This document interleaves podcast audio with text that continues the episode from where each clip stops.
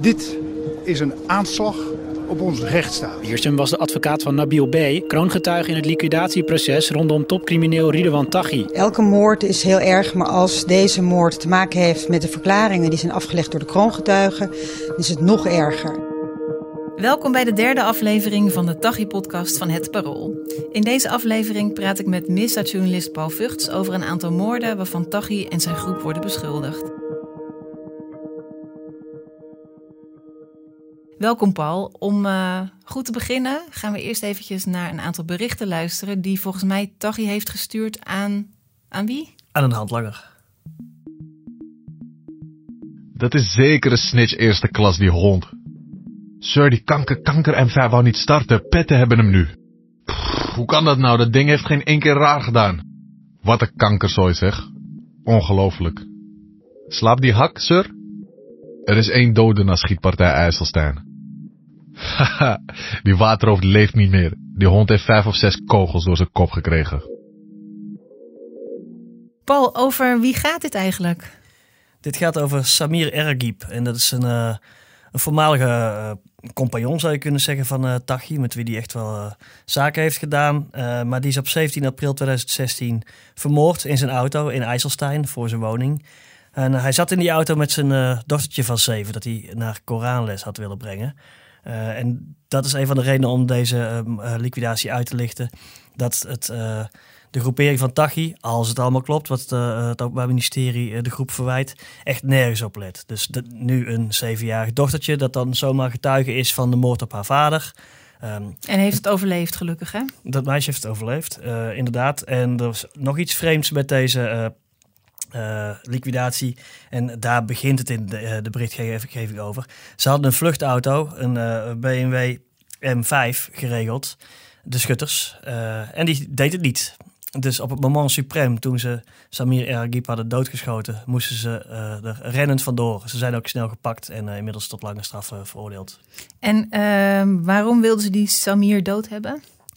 Uh, het is altijd weer hetzelfde eigenlijk uh, bij die Tachi, omdat hij een snitch uh, zou zijn. En hij zou gepraat hebben over de groep in het milieu, misschien tegen de politie. En dat is voor Tachi en consorten genoeg om iemand uit het leven te schieten. Ja, want jaar daarvoor is er veel, is ook veel in het nieuws geweest. Ehm, is de spyshop-houder Ronald Bakker vermoord. En dat was uh, geloof ik ook omdat hij verdacht werd van spionage. Of hoe zeg je dat? Van nou, ja, de informant te zijn. Ja, klopt. En dat is ook een hele tragische zaak. Omdat ja, die man, uh, 59, die werkt gewoon in een spy shop. En uh, heeft inderdaad uh, informatie aan de politie gegeven waarschijnlijk. Maar als de politie bij jou komt om informatie te vorderen over bepaalde klanten... dan heb je daar niet zoveel over te zeggen. Dus dat, de politie komt het gewoon ophalen. deze spy shop in nieuwe geheim waarvoor uh, Ronald Bakker werkte, die had wel uh, spullen geleverd aan de groepering van uh, Tachis, zoals pijlbakens en zo. Dat zijn bakens die kun je onder auto's plakken van doelwitten, zodat die zijn te volgen. Maar het zijn eigenlijk dingen die gebruikt de politie ook. Hè? Dezelfde middelen gebruiken die criminelen of andere mensen dus ook. Tot weerzin van de recherche hebben de criminelen soms net betere spullen dan, dan de politie.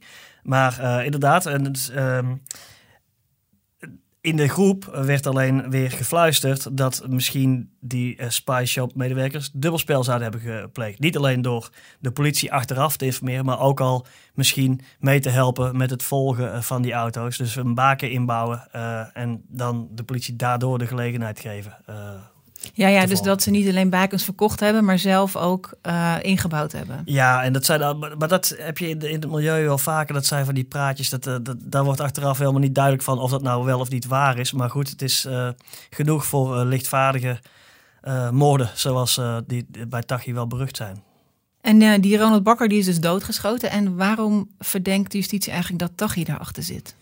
Uh, door de manier van doen en doordat uh, er in allerlei PGP-berichten uh, over hem ook gesproken lijkt te zijn. En in andere PGP-berichten wordt ook over gesproken om met een bazooka een aanslag op, zijn, op dat bedrijf te plegen.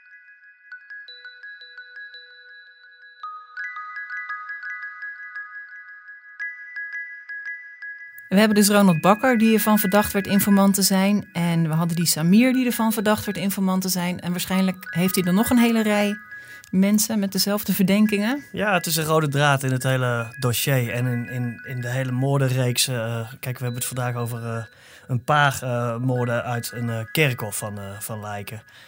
Waarvoor Tachi en zijn organisatie verantwoordelijk zouden zijn. En heel vaak zijn mensen doodgeschoten omdat ze beschuldigd werden van praten in het milieu of tegen de politie of allebei. En hoe krijgt Tachi dat denk je te horen? Want er zijn dan ook weer mensen die hem die informatie geven.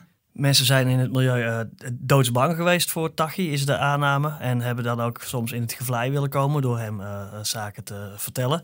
Uh, er, is ook, er, wordt ook betaald voor informatie. Er zijn waarschijnlijk ook nog wel corrupte contacten geweest, waardoor het op een andere manier uitlekte vanuit het politieapparaat. Dus het kan heel veel verschillende soorten redenen hebben. En het kan, wat ik shisha-praat noem, dus in de shisha-lounges mm -hmm. en zo, kan een gerucht al verspreid worden. Dat kan genoeg zijn om iemand ervan af te halen, zoals het in jargon uh, heet, dood te schieten. Na de twee moorden uh, die we net hebben besproken op informanten, wordt zijn groep verdacht van de moord ook op misdaadblogger Martin Kok. Kan je daar wat over vertellen? Ja, Martin Kok was nogal een vreemdkörper uh, in onze kring van misdaadjournalisten. Een echt een vreemde eend in de bijt.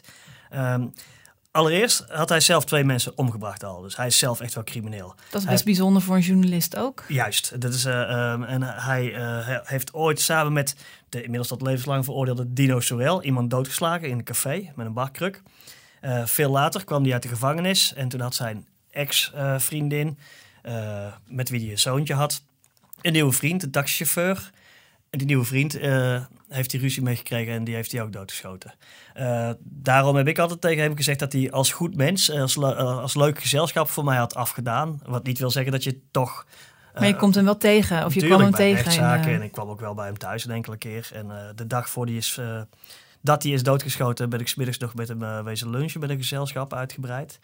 Ehm, hij uh, had een hele eigen stijl van uh, ja, journalistiek is het, is het totaal niet eigenlijk, van misdaadbloggen. Hij checkte niks. Hij gooide alles maar wat de rijp en groen. Hij had een eigen website, hè? Ja. Bestaat het nog eigenlijk? Uh, nee. Ja, die website heette vlinderscrime.nl. En dat was een hint naar Vlinders Escort, een escort prostitutiebedrijf dat hij al in de gevangenis had opgezet. Uh, op Vlinders Crime hij uh, met naam en toenaam en foto's en alles, allerlei beschuldigingen over allerlei criminelen. Nou, en Martin was de eerste die over uh, Ridwan Taghi en zijn, enkele van zijn compagnons heeft gepubliceerd. Tot woede van, van Taghi. Dat kun je in die beruchte PGP-berichtjes ook heel goed volgen. Hoe ze woest zijn dat hij als eerste de schijnwerpers op de, de groep zet. Er is al toen een keer geprobeerd met een bom onder zijn auto hem te mm -hmm. liquideren. Bij het kleine kalfje. Mensen die bij Amsterdam in de buurt wonen, die die weten wel, dat is aan de Amstel. Als die bom was afgegaan onder die auto van hem, terwijl hij daar zat te eten, dan zou er een heel stuk uh, overdekt terras waarschijnlijk ook zijn mee uh, gegaan. Hij heeft sindsdien wel altijd over zijn schouder gekeken, denk ik. Hij wist of misschien daarvoor al. Hij wist heel goed dat hij het risico liep dood te worden geschoten. En hij zei altijd, dat was typisch Martin, ik ga liever dood aan een kogel dan aan kanker. Of zo. En hij stotterde ook nog heel erg, dus hij zei dat ik ga liever dood aan de kogel dan aan kanker. Nou ja. Uh, hij maakte ook openlijk grapjes uh, daarover tegen de stadszender AT5 bijvoorbeeld, toen die bom was uh, mm -hmm. gevonden. Een bom omhaalt geplakte bom, bomberoni, een bom onder je auto. Hoe constateerde je dat? Je gaat een bommetje, een magneetje, lampje branden, wat wapje wapau. Was uh, meteen uh, zeggen dat het een bom was. Ik heb een misdaadsite vriendenscrime.nl. ben gebeld door de politie. ik zal weer bedoodlijsten voor de zoveelste keer. Want ik had er geschreven over de liquidaties over de Utrechter liquidaties kopen 26. Had ik de onthulling gedaan, dan moest ik het afhalen. En uh, wat, wat een heel moeilijk verhaal. Onthullingen op mijn site. En was weer een aanleiding om, om weer, ja, ik zal weer. Ja, ik zal zoveel. Op een moet ik me gebukken voor de lijst. Nou ja, toen we smiddags met een gezelschap met hem nog zaten te lunchen. Toen hadden we er onderling, maakten we er ook de hele tijd grapjes over. Omdat dat was dan eenmaal de manier waarop hij daarmee omging. S'avonds uh, hebben ze eerst nog geprobeerd hem bij een hotel dood te schieten. Waar hij met een eh, nieuwe adverteerder had eh, afgesproken. Iemand die gesuggereerd had dat hij eh, namens een spy shop bij hem wilde adverteren. Dat wapen deed het niet, klikte. Maar dat was, heet. dat was een, om hem te lokken, zeg maar. Ja, is hij gelokt en heeft hij daar. en dat, die staat ook gewoon op camerabeelden. Die moordpoging is mislukt. Toen is hij s'avonds weer naar zijn favoriete seksclub gegaan in Laren, Boccaccio. En toen hij daar naar buiten kwam, samen weer met nog steeds diezelfde man, Scotty, een schot. Eh, toen is hij in de auto van zijn vader, die hij geleend had, eh, geliquideerd. En dat was natuurlijk voor mij bizar, want ik wist dat hij daar naartoe zou gaan. Dat had hij 's middags uitvoerig verteld. En dus iemand doodgeschoten op die plek in zo zo zo autootje, dan weet ik precies, oh nee.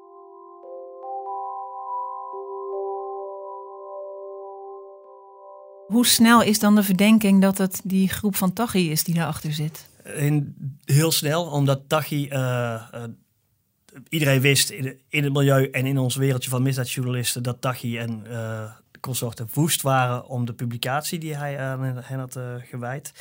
Uh, Tachi had ook gepro- geprocedeerd tegen die publicatie om het van internet af te krijgen, ongelijk gekregen.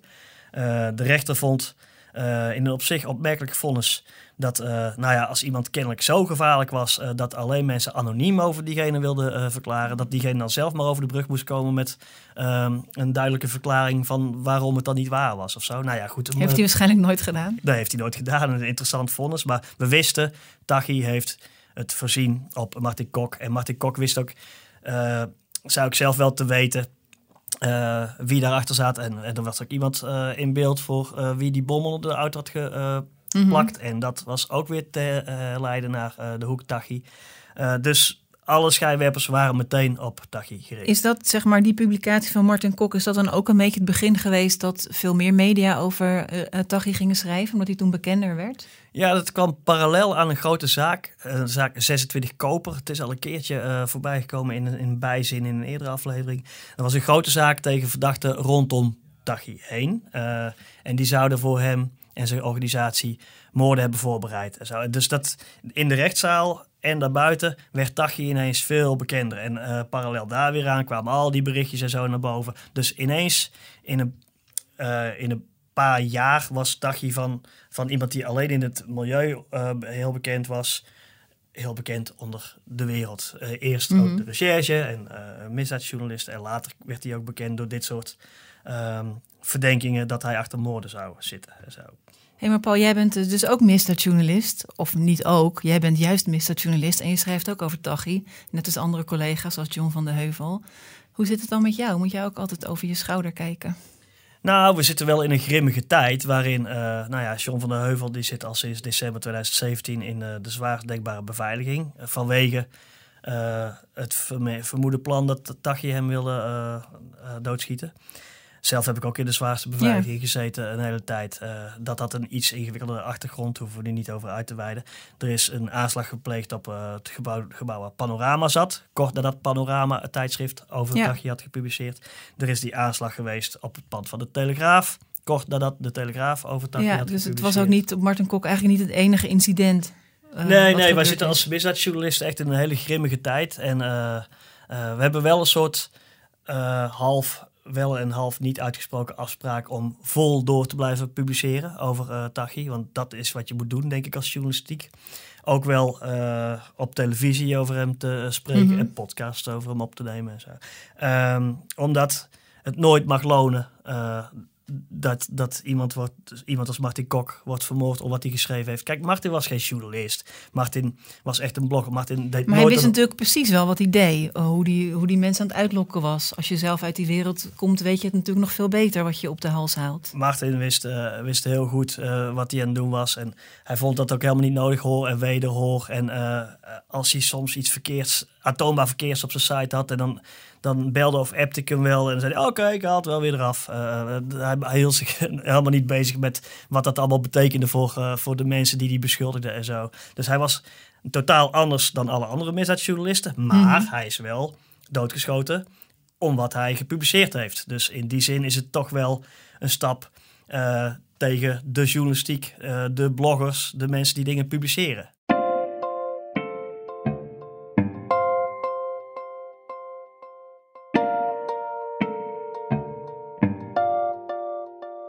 Begin 2017, dat is niet zo lang na die moord op Martin Kok, gebeurt er iets uh, wat volgens mij heel veel dingen in gang zet.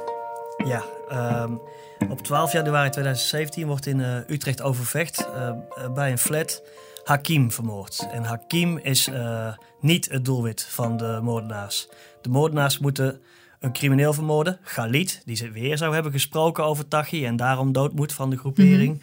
Mm maar uh, in plaats van Galit wordt Hakim vermoord. En Hakim is een telg uit een beruchte criminele familie uit uh, Utrecht Overvecht. Is het een persoonsverwisseling? Dat ze, hebben ze echt serieus de verkeerde op het verkeerde moment zeg maar, neergeschoten? Ja, ja het is... Uh, ze willen Galit daarbij, die, die woont ook in die flat, die willen ze daar vermoorden. en Galit en Hakim kennen elkaar ook wel.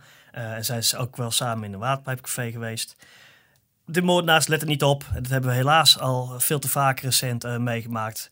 Ze zijn misschien zenuwachtig, het is misschien half donker en ze schieten deze uh, Hakim dood. En Hakim is een goede vriend van Nabil B. Nabil B kennen we inmiddels als de kroongetuige. Nou, Waarom is Nabil B. kroongetuige geworden? Omdat hij de vluchtauto had geleverd die de daders hebben gebruikt van die blunder. Ja, die uh, moord op Hakim. Hakim is vermoord. En dat verhaal dat hij die vluchtauto heeft uh, geleverd, dat gaat op straat al heel snel rond. En hij komt uh, in een enorm loyaliteitsconflict uh, terecht, want Hakim was een vriend van hem en de familie van die Hakim, daar was hij ook bij bevriend. Ja, dus hij kende ze echt persoonlijk en goed. Ja, en hij voelde zich enerzijds heel erg schuldig dat hij dit had, hier aan had bijgedragen aan deze blunder. Aan de andere kant was hij natuurlijk ook in paniek, omdat die criminele familie dan wel op hem zou hebben voorzien. En de groep uh, rond Tachi, kon hij vermoeden, zou hem de schuld geven en zou proberen hem als zondebok aan te wijzen, omdat zijn naam al verbonden was aan die uh, vluchtauto. Ja. Hij moest ook nog vrezen dat uh, de groep Tachi hem uit het weg zou ruimen. Omdat onder die enorme druk natuurlijk valt te verwachten dat hij misschien die criminele familie wat gaat vertellen en zo. Dus alles, alles is dan vloeibaar in het leven van Nabil B. Dus dat is waarom, door al die ingewikkelde kanten, heeft hij waarschijnlijk de stap genomen om dan maar. Als het goed is, veilig met de politie te kunnen gaan Exact. Hij is om deze specifieke moord door een blunder, is hij uiteindelijk overgelopen naar het Openbaar Ministerie. Het verhaal gaat nog iets verder. Uh, degene die ze dus eigenlijk al hadden willen vermoorden op uh, 12 uh, januari 2017, probeert een groepje Amsterdamse criminelen twee dagen later, op 14 januari 2017, alsnog uit de weg te ruimen. Dus er komt weer een groepje hitters, zoals het in het milieu heet. Die staan klaar om die Galit alsnog te vermoorden. Galit is natuurlijk scherp, want die maar die vermoedt dan wel dat hij, dat hij dat had moeten zijn, denk ja, je? Ja, hij, hij weet wel dat die groep het op hem heeft voorzien. Want uh, hij wordt door die groep van beschuldigd dat hij ook weer heeft gesnitcht. Dat hij weer gepraat heeft met de politie en in het milieu. Um, dat groepje, hij ziet dat groepje staan, hij belt de politie, de politie komt eraan. En na een lange wilde achtervolging worden die jonge Amsterdammers klem gereden op de, uh, op de stel. Ja, ze krijgen weer, weer een ongeluk. En onderweg gooien ze zware wapens uit het raam. Mm Jongens zijn inmiddels ook al uh, veroordeeld. En dan is er uit dat groepje was er nog, een, uh, nog weer een andere Amsterdamse jongen van 25 pas, Justin Japchong. En die uh, was na die blunder waardoor Hakim was vermoord, was hij teruggetreden. Hij wilde nergens meer mee te maken hebben. Hij durfde niet meer. En hij was, daar gaan we weer, aan het praten. In elk geval tegen uh, naasten van hem mm -hmm. over uh, wat, er allemaal, wat zijn uh, rol was geweest in, uh, in die onderwereld. En Jussi Japchong is op 31 januari 2017, dus goed twee weken na deze moorden, zelf ook weer geliquideerd in Amsterdam-Osdorp. En zo zie je de hele tijd de rode dra draad, de rode lijn. Dat wie maar een klein beetje verdenking over zich heeft, op zich heeft afgeroepen, dat hij snitcht. Of zoals Martin Kok openlijk van alles publiceert, ja. die gaat eraan. Paul, dankjewel voor uh, deze toch wel angstaanjagende verhalen, vind ik, over al die moorden. Waar gaan we het volgende week over hebben? Volgende week gaan we het hebben over de gruwelijke gevolgen voor de rechtsstaat uh, van het hele optreden van de groepering uh, van Tachi. Dan hebben we het onder meer over eh, de moord op de broer van de kroongetuige en over de moord op de advocaat van de kroongetuige. Hoogstwaarschijnlijk gepleegd omdat die kroongetuige zelf niet te bereiken was. Ja, de kroongetuige Nabil B. Dankjewel. Uh, jullie luisteraars ook bedankt voor het luisteren. Wil je als eerste weten wanneer de nieuwe aflevering van de Dagje podcast beschikbaar is, abonneer je dan. En deel hem vooral ook met je vrienden, collega's, bekenden, buren, wie dan ook. Wil je een reactie achterlaten, dan kan dat. Stuur ons een mailtje via dagje.parool.nl. Mijn naam is Corrie Gerritsma en deze podcast werd ook gemaakt door misdaadverslaggever Paul Vugts, redactie Jeroen Pen en Rita Schrooien, techniek Simone Eleveld, montage Lisette Spiegler. Dankjewel, tot volgende keer.